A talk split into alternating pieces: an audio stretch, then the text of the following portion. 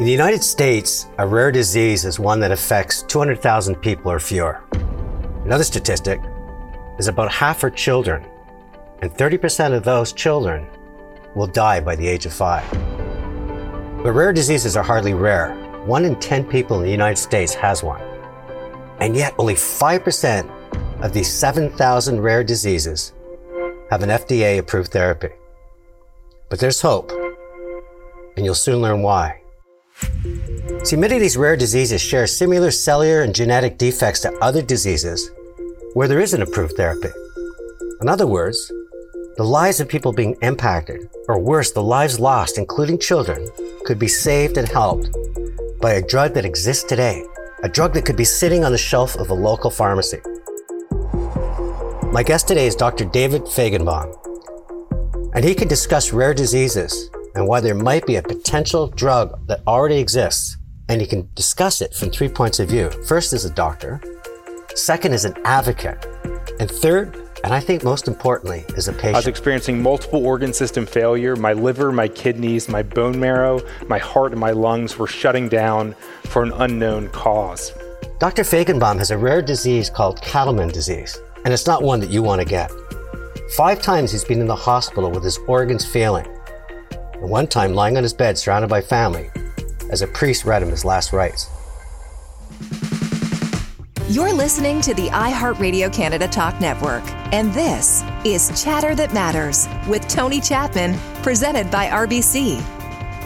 But he's here today because he's a groundbreaking physician, scientist, he's a disease hunter, he's a speaker, and he's author of the national best-selling memoir, Chasing My Cure, A Doctor's Race to Turn Hope into Action. He is 8 years in remission, married and the father of 2 beautiful children, and the world is much more beautiful because of him.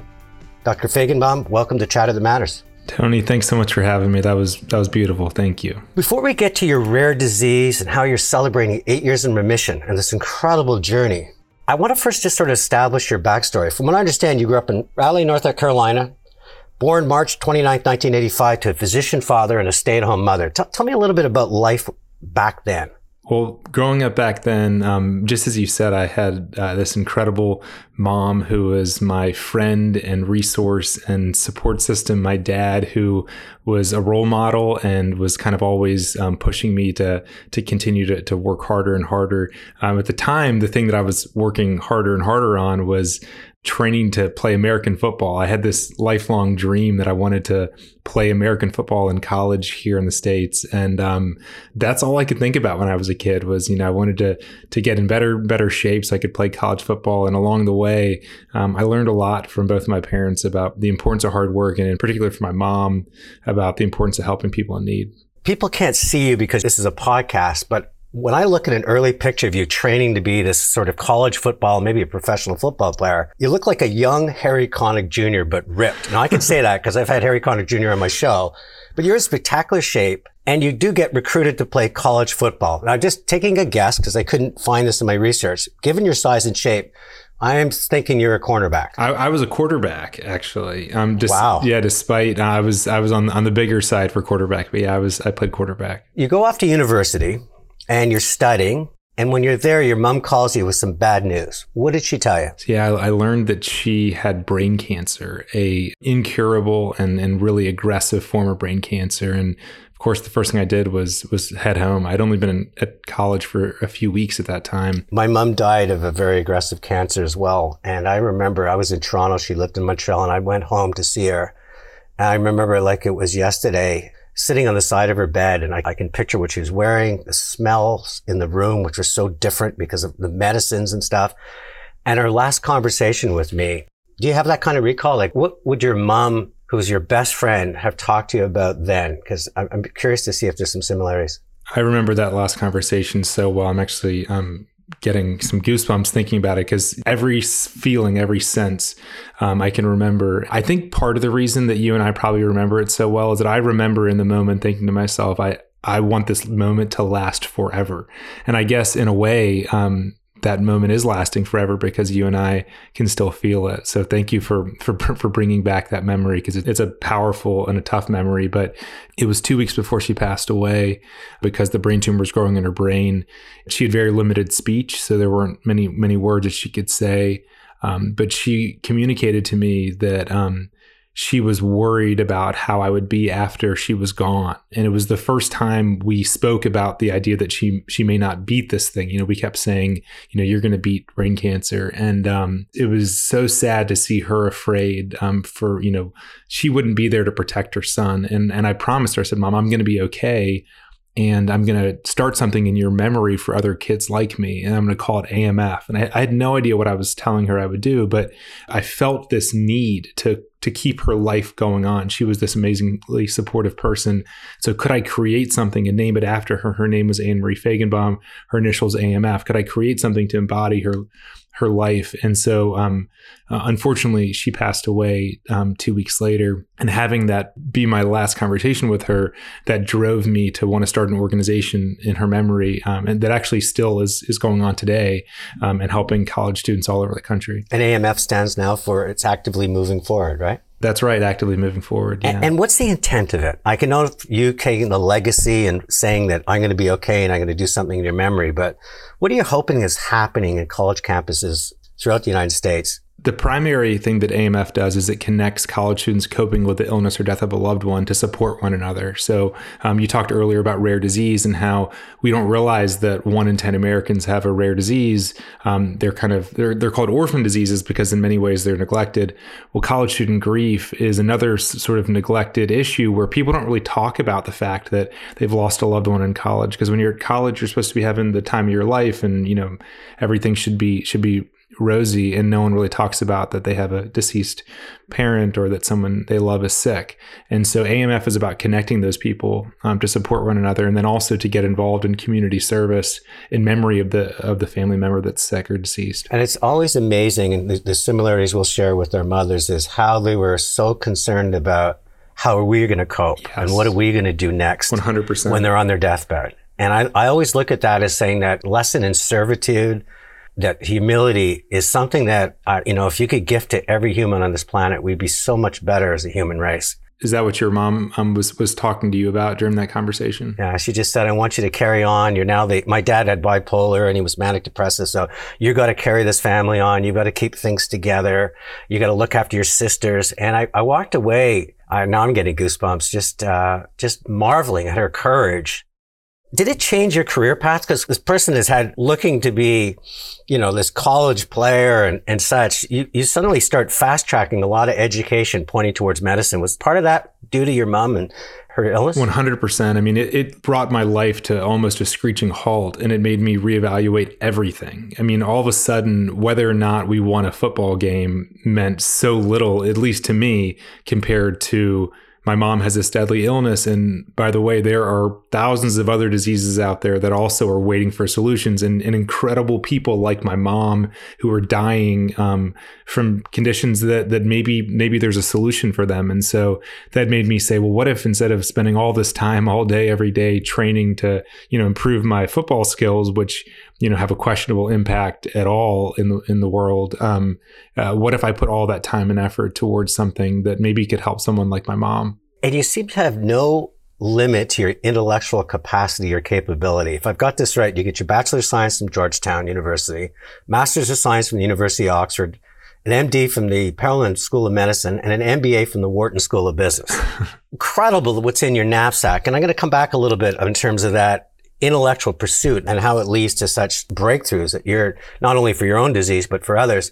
But before I get into that, I also want to talk a little bit about your high school sweetheart, Caitlin, because she comes through this story a couple of times. You met in high school. Not exactly right. We knew of each other in high school, but we never actually met in high school. You're the good-looking quarterback at the high school. What was her role? Because, if you look at Grease and you look at some of those movies, it's always the quarterback. So I'm 2 years older than Caitlin. So though we went to the same high school, I actually literally never met her even once. It wasn't until my senior year of college when I came back to the area and she went to college in the Raleigh area. We met each other, ran into each other at a bar, and kind of pretended like we had known each other since high school when really we were meeting each other for the first time. You're listening to Chatter That Matters with Tony Chapman, presented by RBC. My guest today is Dr. David Fagenbaum, known by his friends as the Beast. He went from being a fit young man, champion weightlifter, college quarterback, to fighting a rare disease that nearly killed him 5 times. David, take us back to 2010, your third year studying medicine, and you start not to feel right. Well, we've all not felt right, but just give us context of what started as something little and what did it become? That's right. At first, it was I just felt really, really tired. And just as you said, we've all felt tired before. And as a medical student, I felt tired a lot.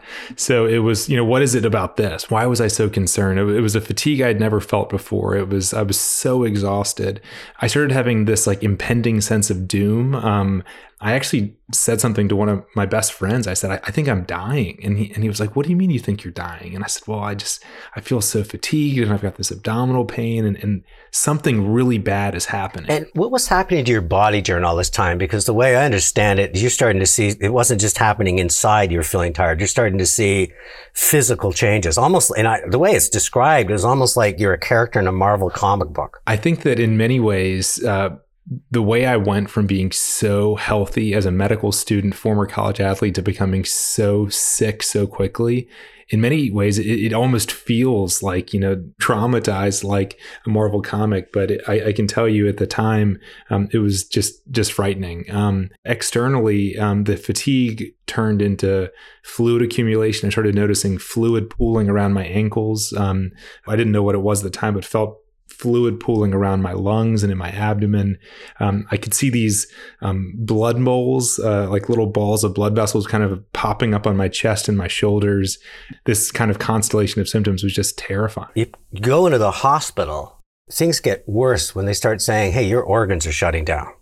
How do you really relate at your age where you think you're immortal, that you've got this runway ahead of you that's going to be endless? I know you've got the pain of your mom, but at the same time, you're young and fit.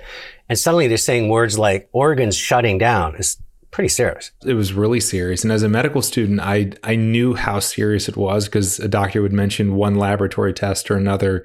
And they were numbers that I actually had never seen outside of people in the intensive care unit. And even in the ICU, they were levels that would have been very concerning for me.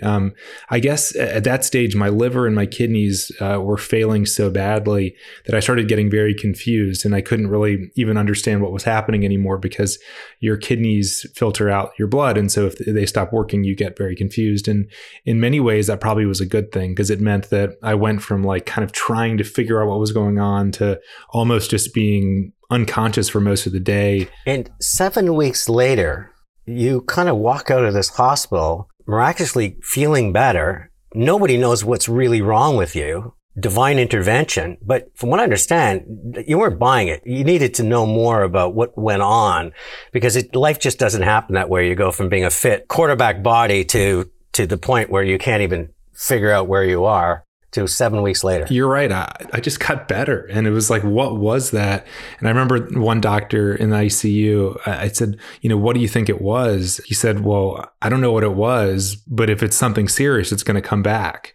And that sort of concept really stuck with me. And I said, well, wait a minute, I need to do what I can to be prepared for whatever that is. Maybe I can find some pattern in my medical records. Maybe there's some testing that could be done to figure out what it is before it comes back, because it was so intense. I nearly died that first time. I said goodbye to my family. And of course, I didn't know just how many more times it would come back. And that sledgehammer comes back pretty quick. Even before you can really start diving into your medical records, it's not that long after you walk out that you're back in hospital. That's right. It was just a few weeks and I was right back in and I got just as sick as before, maybe even more rapidly than before. And it was this time, the second time, that the doctors said, we don't have a diagnosis and you're getting so sick so quickly.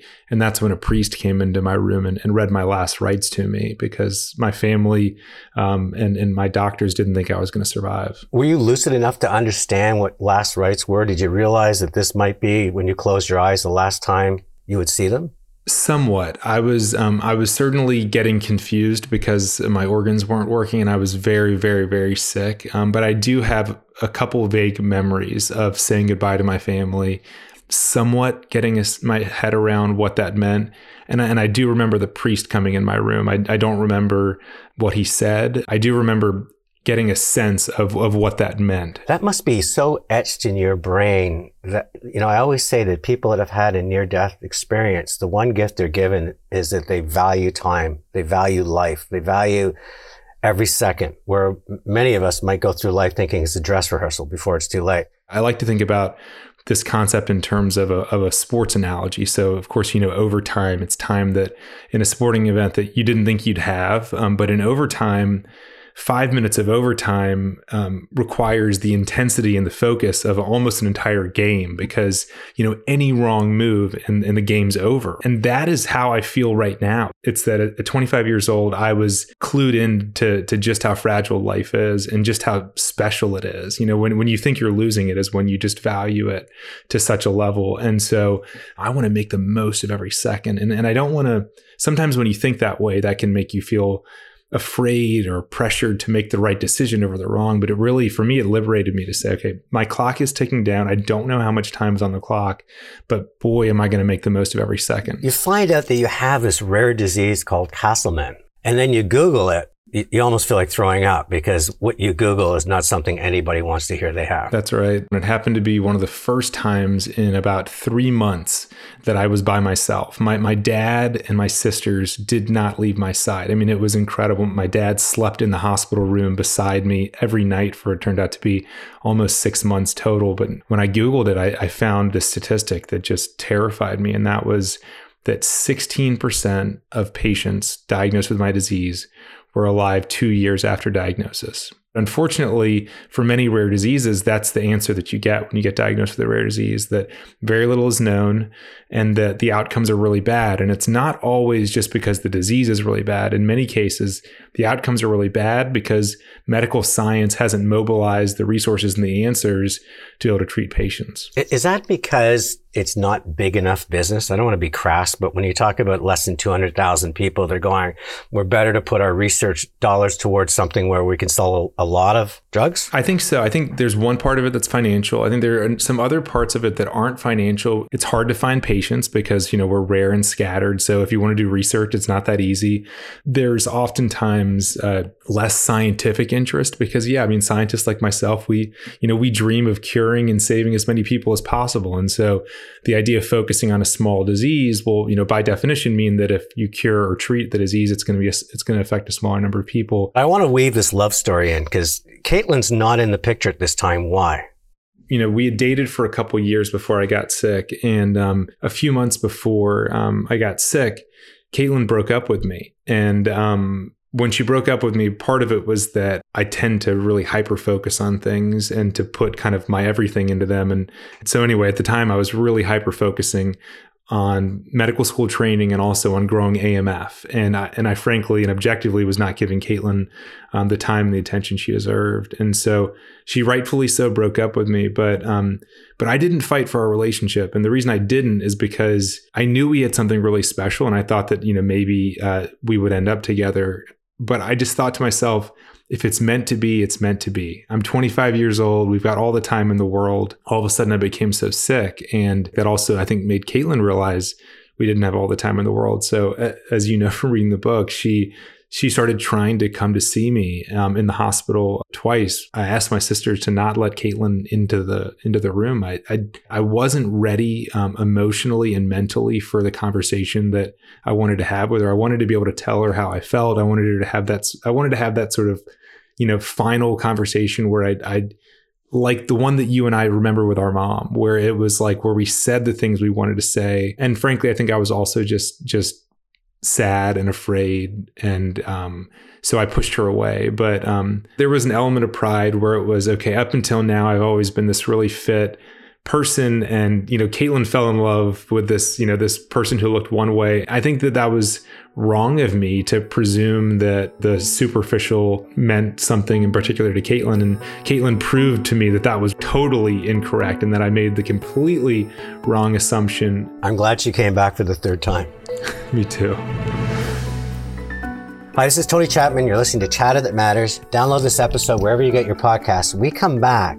Dr. Fagenbaum heads off to Arizona it starts to see a light at the end of the tunnel. Hi, it's Tony Chapman, and a big thank you to RBC for sponsoring Chatter That Matters. Speaking of matters, I have a question for you. You're checking on your family, your health, even your car. When was the last time you did a check-in on your finances? Well, RBC Check-In is a virtual experience with no obligation. I got answers to all of my money questions, big and small, and I now have a plan for my future. Book a check-in at rbc.com/check-in. Around that time, after 11 weeks in the intensive care unit, my doctors encouraged my family to say their final goodbyes, and my family brought in a priest to administer my last rites to me. I've considered that moment when I had my last rites read to me to be the start of my overtime, a time that I didn't think I would have, but a time where every single second counts. You're listening to Chatter That Matters with Tony Chapman, presented by RBC.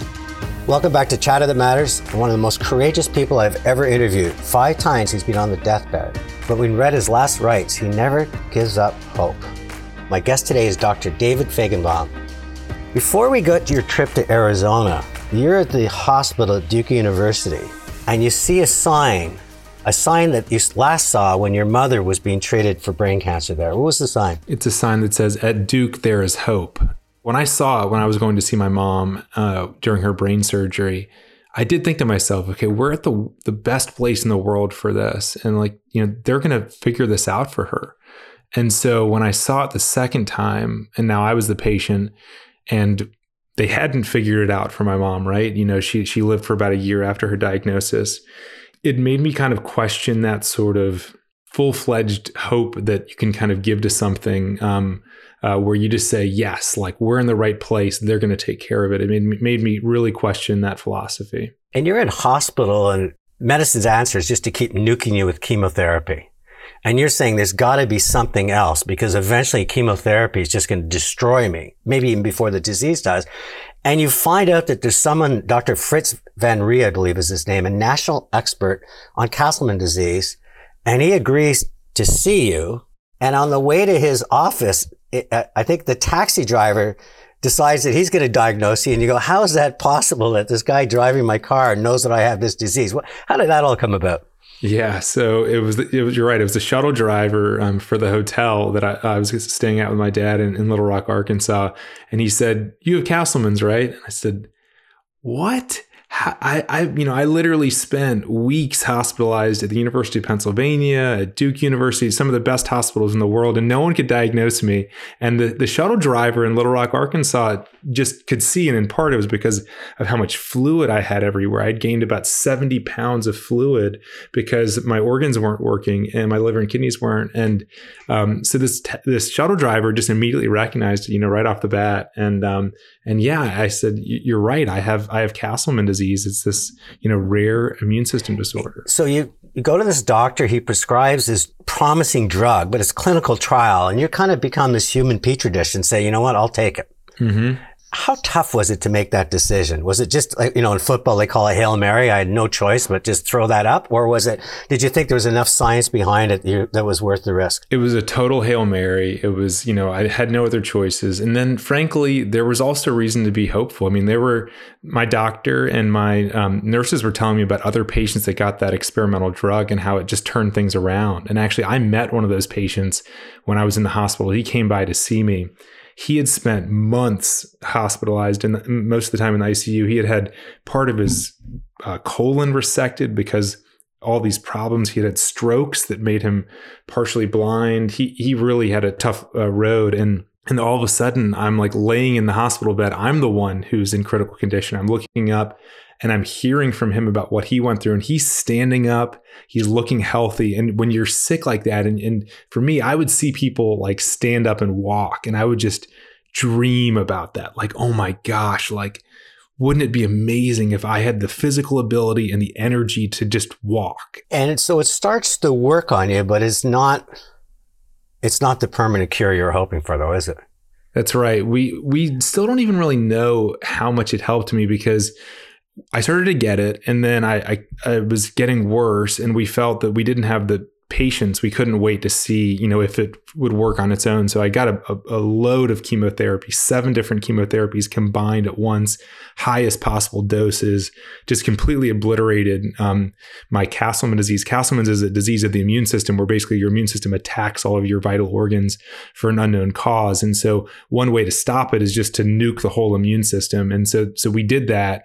And what that meant is that we didn't really know if the experimental drug was doing anything, because we gave this like targeted experimental drug and we also dropped a nuke at the same time. And so, you know, was it just the nuke or did the targeted drug help?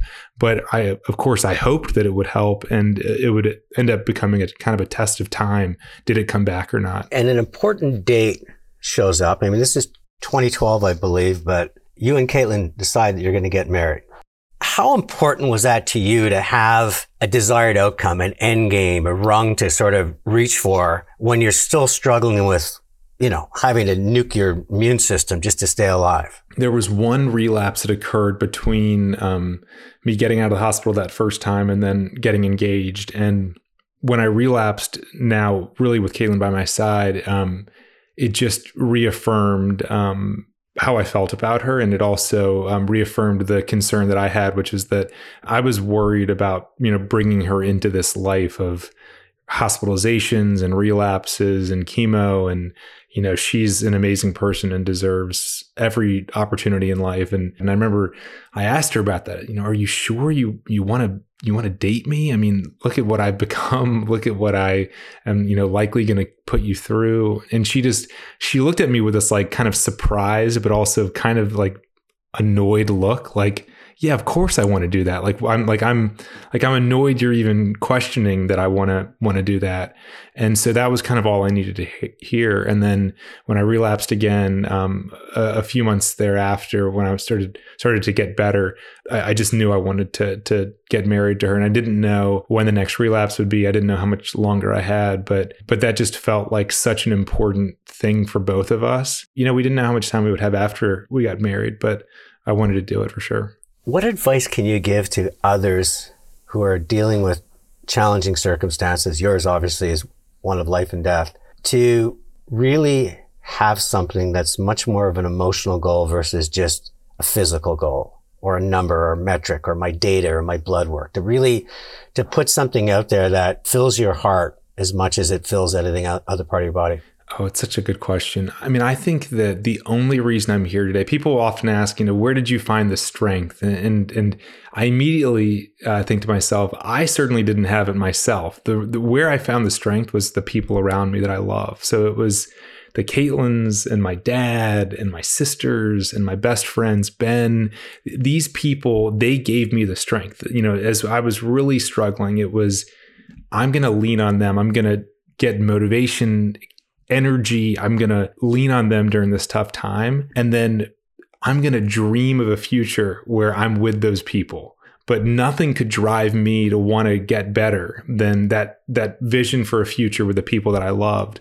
That was kind of my formula, was to, you know, lean into the people you love when you're really having a hard time, dream of the future with them, and then take it one step at a time. And so one step at a time for me literally meant that when I was in the hospital, I needed to get up and make sure that I was walking, because when you're in the ICU or when you're, you know, bedridden for a long time, bad things happen if you're not, you know, physically moving every once in a while. And so it was the people I loved who gave me that strength. As you're going through this and being carpet bombed with chemotherapy, you start really thinking that, from what I understand, there's 1,500 drugs that have been invented that are FDA approved. Is it possible that one of those that was intended for something else could possibly help you? You know, it was so interesting, because one day I realized, wait a minute, the chemotherapy that I'm getting that's saving my life, it wasn't developed for Castleman disease. It was developed for a number of cancers, including lymphoma. And someone said, well, we've got nothing else for these Castleman's patients, so let's try that lymphoma chemotherapy. Wait a minute, maybe there are other drugs out there other than chemo too. You know, what if one of those other drugs could actually be helpful for Castleman disease? And frankly, there were no other options for me, because that drug, the experimental drug we were so hopeful about, it didn't work. I relapsed on that drug. I actually relapsed twice on that drug. So we knew that wasn't working, and we knew there were no other drugs in development. So it became this realization that I had no other options. My only option for survival would be to find something, some drug that was approved for something else, and hoping that it would work for my disease. And if there wasn't another drug, at least looking. There's no guarantee that there was going to be a drug, but I really did feel that I had to do everything I could to see if maybe there could be something else that could save me. It's been 69.94 months since my last relapse, but I know that I can't round up.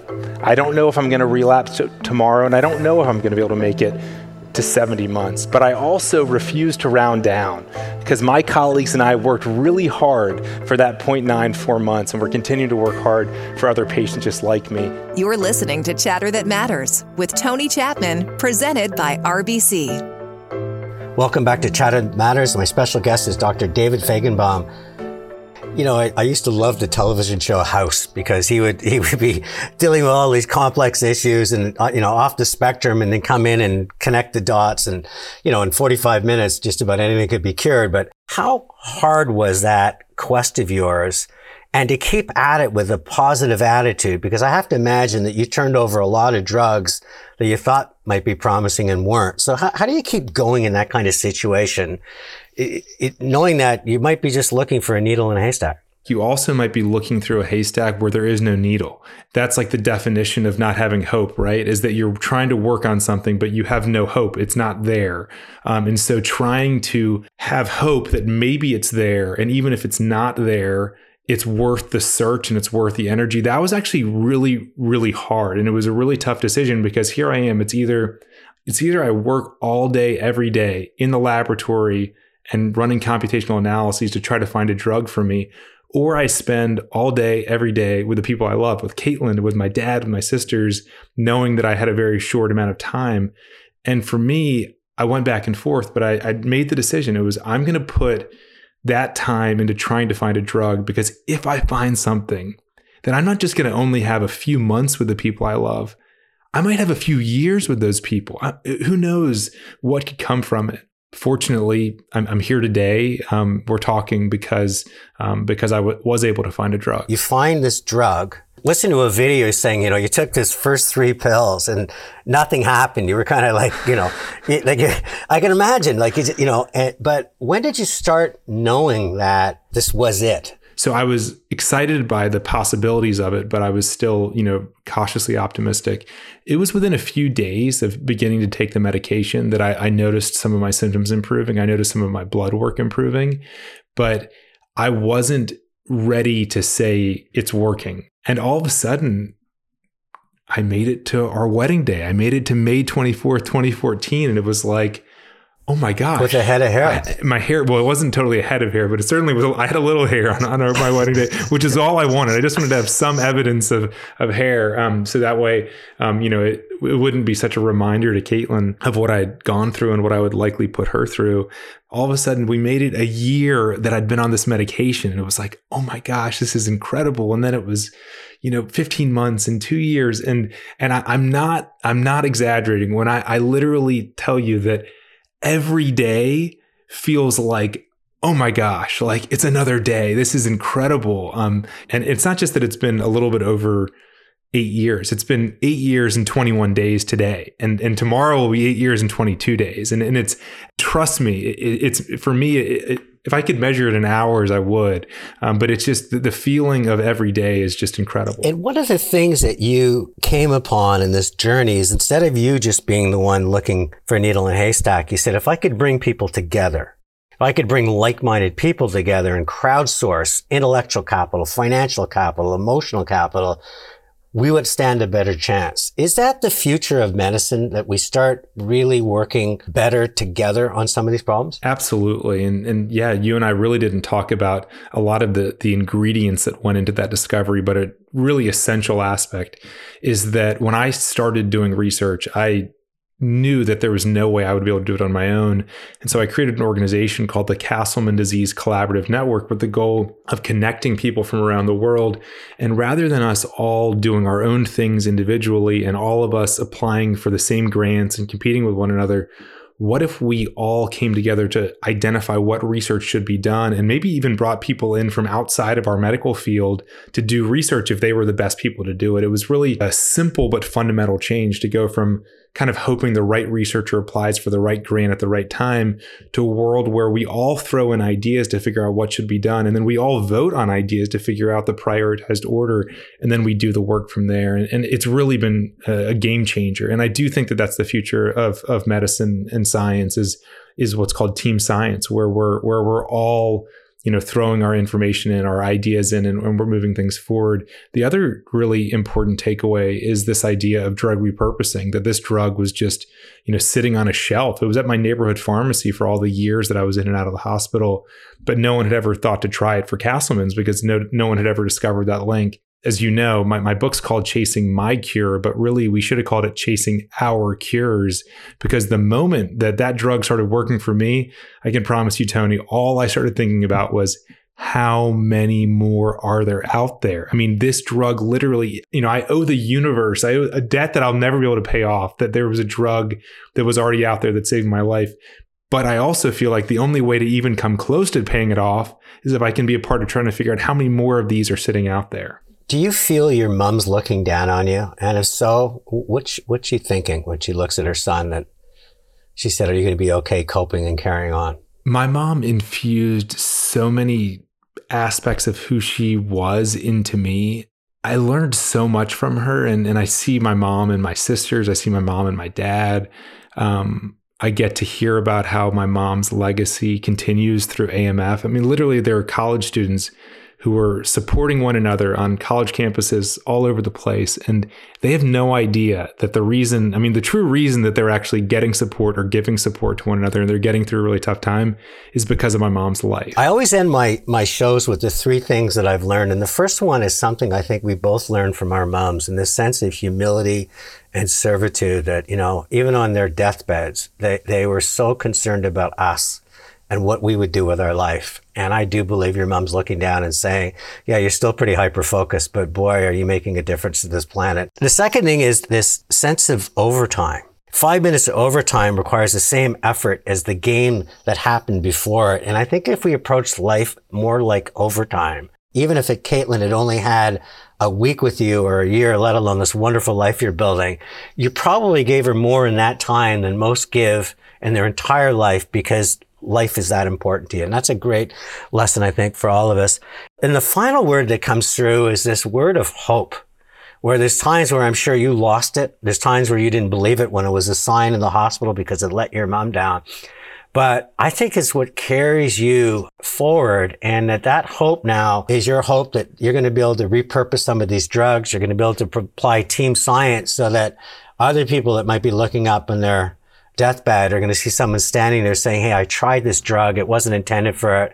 And I'm walking because of it. And because of that, everything that's happened to you, I think, has been for an important reason. And that's to make sure that so many more people have a shot. I love those messages, and they really resonate so much with me. And that last one around hope, as you know, I'm a big fan of saying, let's reflect on what we're hoping for. Let's hope, let's dream, but let's make sure that we're taking action that's inspired by that hope. Sometimes you could be like I was with my mom, where I was hopeful that they would figure it out, but I wasn't taking action. Or you can say, I am so hopeful that this thing will happen. I'm going to do anything in my power. I'm going to do anything I can today, tomorrow, and the next day to get closer to that which I'm hoping. And recognizing that you're not guaranteed anything, but knowing that that if you're going to hope for it, and if you're going to pray for it, and if you're going to wish for it, that you should take action to try to make that happen.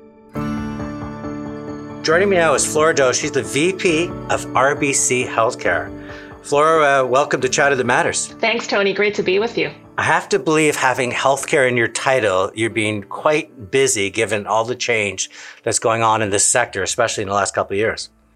You know, it's fantastic to hear all the stories and learnings come out of the healthcare sector. Obviously, healthcare affects every Canadian, every member of society, so it's a very rewarding and challenging role. What role would an organization like RBC play in helping to facilitate and help the industry get to where it needs to go? Yeah, at RBC Healthcare, we're really focused on supporting the financial wellness of healthcare practitioners in their personal and their professional lives. And we know that simplifying financial management for healthcare practitioners in their work and in their personal planning helps them to focus on what matters most, delivery of high-quality healthcare for every Canadian. So understanding the challenges of healthcare professionals as they practice their chosen vocation, as they operate their business day-to-day, many without any formal business training, we're really focused on providing practice management solutions that are digitally enabled. So we're committed to educate, equip, and enable the healthcare business owners with knowledge and insights designed to support the management of their business and give them back time to put towards patient care. Well, I read a little bit about what you were doing to support frontline healthcare workers right in the middle of the pandemic.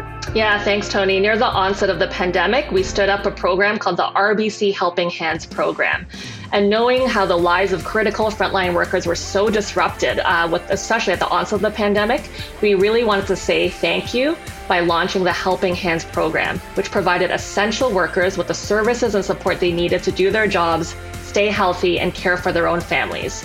So in collaboration with local restaurants, food services companies, and hotels, RBC delivered prepared meals and essential groceries and provided overnight hotel accommodation to hospital workers in communities across Canada that were among the hardest hit by the pandemic. Flora Do, I can understand why you are so passionate, because health means the world to all of us. And I want to thank you for joining Chatter That Matters. Thanks so much, Tony. Chatter That Matters with Tony Chapman has been a presentation of RBC. Fridays, join Tony Chapman for Chatter That Matters on the iHeartRadio Canada Talk Network. It's Tony Chapman. Let's chat soon.